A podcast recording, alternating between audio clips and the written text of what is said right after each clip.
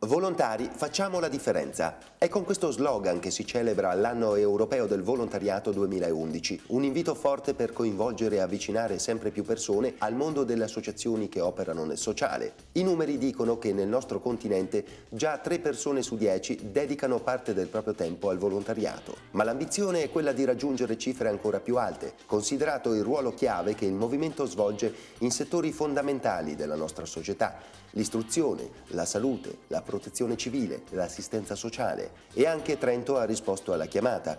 Per tre giorni, dal 27 al 29 maggio, il mondo del volontariato andrà in scena nel Palatenda di Piazza Fiera con un fitto calendario di eventi, conferenze, spettacoli, mostre. La manifestazione, organizzata dal Centro Servizi Volontariato e dal Comune di Trento, in collaborazione con l'associazione Liberamente Insieme per Anfas Trentino, è un'occasione per fare il punto sullo stato di salute del movimento, ma anche un'importante opportunità di comunicazione per raggiungere la cittadinanza e soprattutto i giovani, proponendo un'interessante riflessione il volontariato è un'attività in cui si dona e si riceve, si offre il proprio tempo e il proprio servizio alla comunità e in cambio si riceve non solo esperienza di vita e gratificazione, ma spesso anche nuove competenze che possono venire spese sul mercato del lavoro. Bentrovati a tutti, il nostro primo ospite è Mario Cristofolini, a cui passo subito la parola. Il Trentino è terra di volontariato, fare volontariato fa bene, chi si dedica al prossimo vive meglio e più a lungo e questo è documentato scientificamente. E poi il volontariato sarà sempre più importante visto la crisi finanziaria. Il volontariato però ha dei problemi, in Trentino ad esempio ci sono 5.000 associazioni molto piccole, di cui solo 3.000 fanno parte del database del centro servizi volontariato e 1.000 solo sono iscritti agli elenchi della provincia è quindi importante che le piccole associazioni diventino più professionali, si mettano in rete, questo è compito anche del centro servizi volontariato e soprattutto che partecipino anche i giovani. I giovani possono trovare delle motivazioni nel volontariato e fare del bene anche a se stessi, quindi è un invito ai giovani a partecipare al volontariato. Il volontariato affonda le proprie radici nella società civile, ma per crescere e svilupparsi ha bisogno di condizioni che la politica può favorire o rendere più difficili. Ai nostri prossimi ospiti il compito di lanciare la propria proposta per rendere migliore e più efficiente il rapporto tra istituzioni e mondo del volontariato. La parola a Lorenzo Dellai e a Giuseppe Cotturri. Prima di tutto le istituzioni debbono rispettare e valorizzare il volontariato, certamente, devono considerarlo una espressione vitale della comunità, della società, ma debbono però anche evitare di trasformarlo in una succursale della pubblica amministrazione, perché se le istituzioni fanno questo il volontariato perde di libertà, di creatività e dunque anche di valore sociale.